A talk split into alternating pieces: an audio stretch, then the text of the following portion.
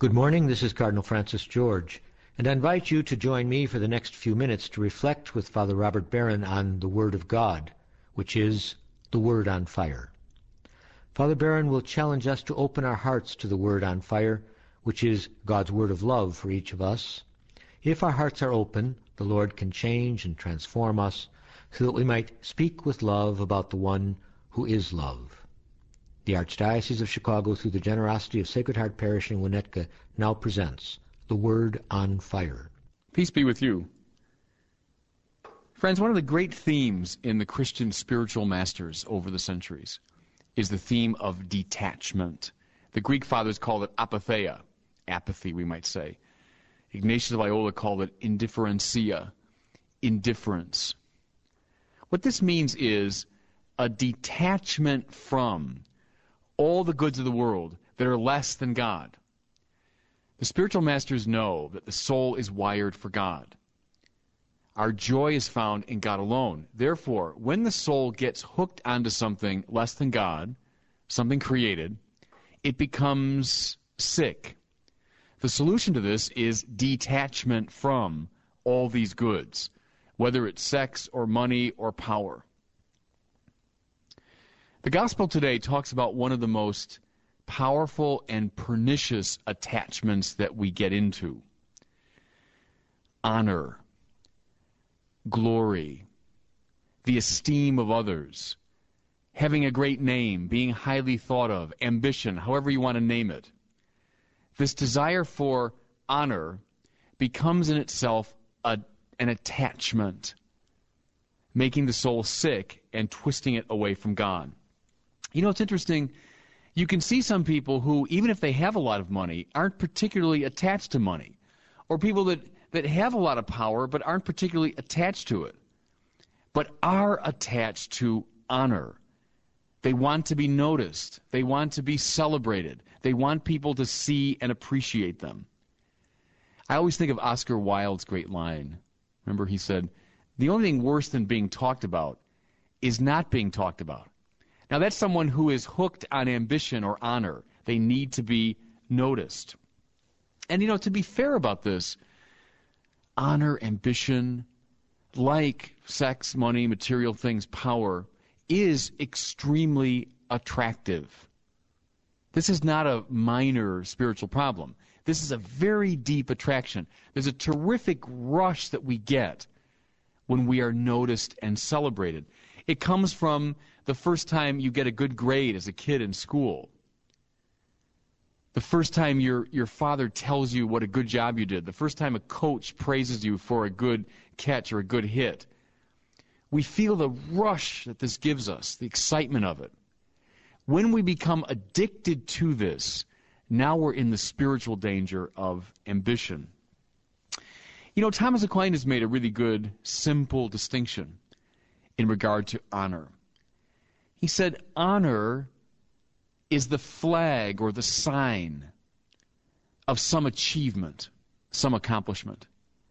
The achievement and the accomplishment, that's the substantial thing. The honor is simply a sign or an indication of it.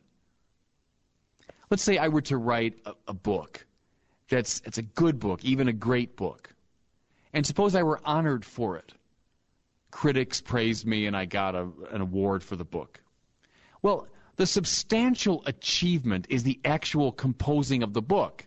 The substantial achievement is the work that I did, the hours I put in, crafting the sentences, organizing my thoughts, what I learned from it, what I'm able to teach because of it. That's the substantial, that's the brown bread, that's the nourishing element. What's the honor that I get or the praise I get? Well, it's like confectionery sugar on top of the cake. It's like frosting. It's just an indication.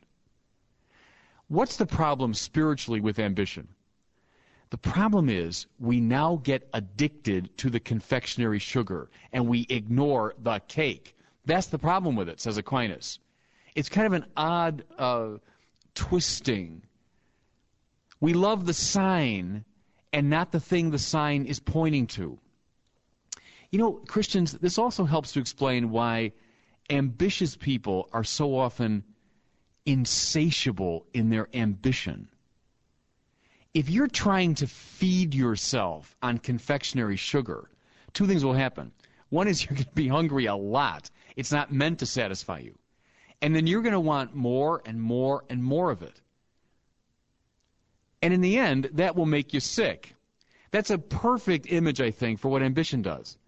We try to feed our soul on honor, but honor is a very thin gruel. It is not satisfying, it is not substantial. So we eat it, we eat it, we eat it, and we're not satisfied. So we eat more and more and more of it until it makes us spiritually sick. This is the problem that all the spiritual teachers mention about ambition or honor. Now, I'm talking about this because of the gospel. Our gospel today is from the 14th chapter of Luke. This section of Luke we've been reading from now the past several weeks is very interesting. Jesus is making his way to Jerusalem. That means he's going to the cross.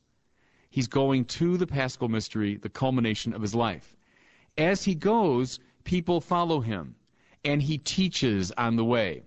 This means that this section of Luke is a kind of school of discipleship. He's showing us what's required of the disciple, what makes us capable of following Jesus all the way to Jerusalem. So, in this context, he tells this story, or the Luke tells this story. On a Sabbath, Jesus went to dine at the home of one of the leading Pharisees and the people there were observing him carefully.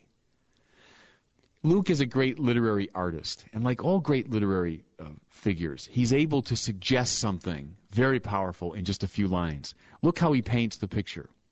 We're in the home of one of the leading Pharisees. That means one of the most important figures in a much honored group.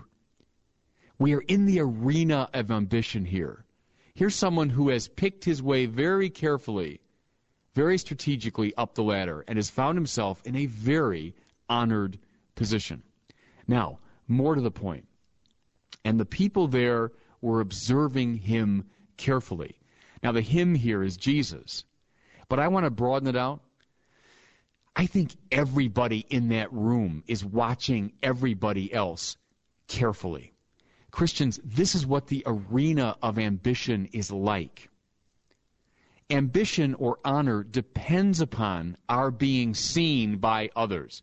If you were on a desert island, you would not have the spiritual problem of ambition. You couldn't. There'd be no one there to notice you, no one there to honor you. It only becomes a problem when we are surrounded by people who are watching us. Now, what does Jesus notice? he notices how they were choosing places of honor at the table. I love this little vignette. We're in a banquet hall. We can imagine it pretty easily. And there are the, he's in the home of a leading Pharisee, and all the other figures are picking their way, trying to find the most honored position. Think of that room and that table as a metaphor. For your company, for your university, for your team, for your family, whatever arena of ambition you find yourself in.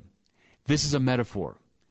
How often we spend our spiritual energy picking our way through whatever world we're in to find the most honored position. And how much spiritual energy we spend looking at one another gauging who's up, who's down, who's rising, who's falling, who has the advantage, who has the disadvantage. We are in the competitive arena of ambition here. Bring these two observations together now. What's at the heart of ambition? Slavery. Slavery. Now, what do I mean? The ambitious person is a slave to the opinions and attitudes of those around him or around her. Here's the paradox. Very often, the ambitious person seems the most confident, the most self contained, the most on top of his game. In fact, just the opposite is true. the ambitious person is so dependent upon the esteem and attention of those around him that he's a slave to their opinions. Let's say the ambitious person has done everything in her power to find this honored position. She has backstabbed and she has maneuvered and she has strategized and done everything in her power to get in that position. And then nobody notices. well, then it's all for naught. It's all in vain.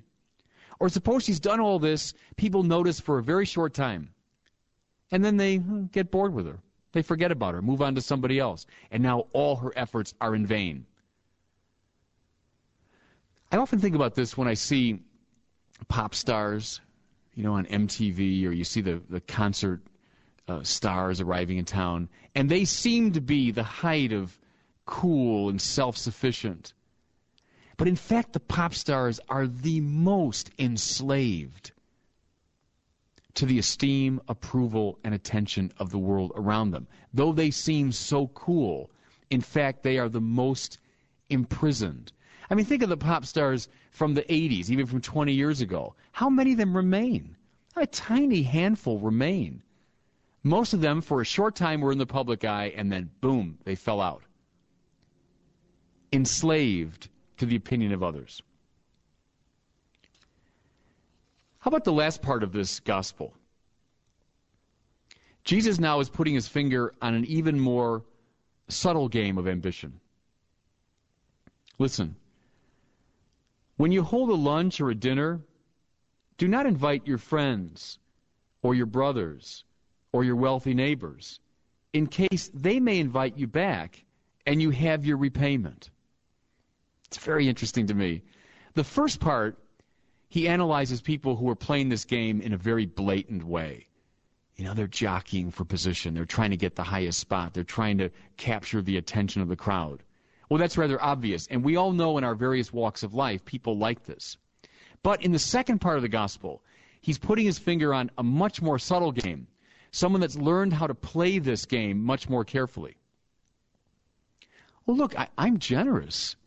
I'm giving a dinner for everybody. I'm, I'm inviting friends to this banquet. I'm a good and generous and charitable person. Really? Jesus wonders.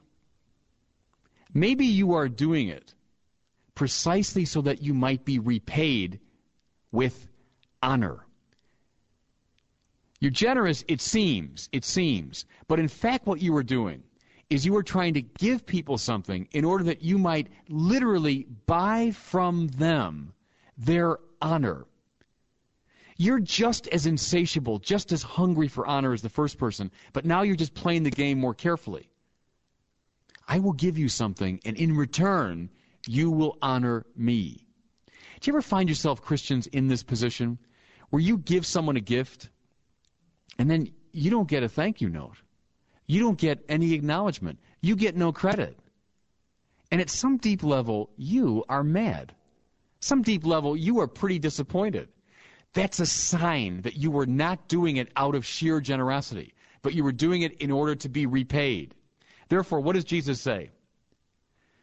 Rather, when you hold a banquet, invite the poor, the crippled, the lame, the blind. Blessed indeed will you be because of their inability to repay you. That's the test. That you are not the slave of ambition or honor. That you can be generous. Listen now. Purely because you love the other as other. Not because you are loving yourself through the other. Jesus here is saying to his disciples, look, if you are to be my follower, you have to root this problem out of your life. In its obvious forms, yes, jockeying for position, and even in these more pernicious and subtle forms. Your life must be one of total generosity. Who's our model? Jesus, who took the lowest place and gave himself away out of sheerly generous love. God bless you.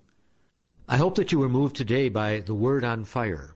I pray that together we might become a people on fire with love for God and neighbor here in Chicago and wherever these words are heard. Until we join Father Barron again next week, I'm Cardinal Francis George. God bless you. To purchase copies of The Word on Fire, call 847 297 4360. That's 847 297 4360.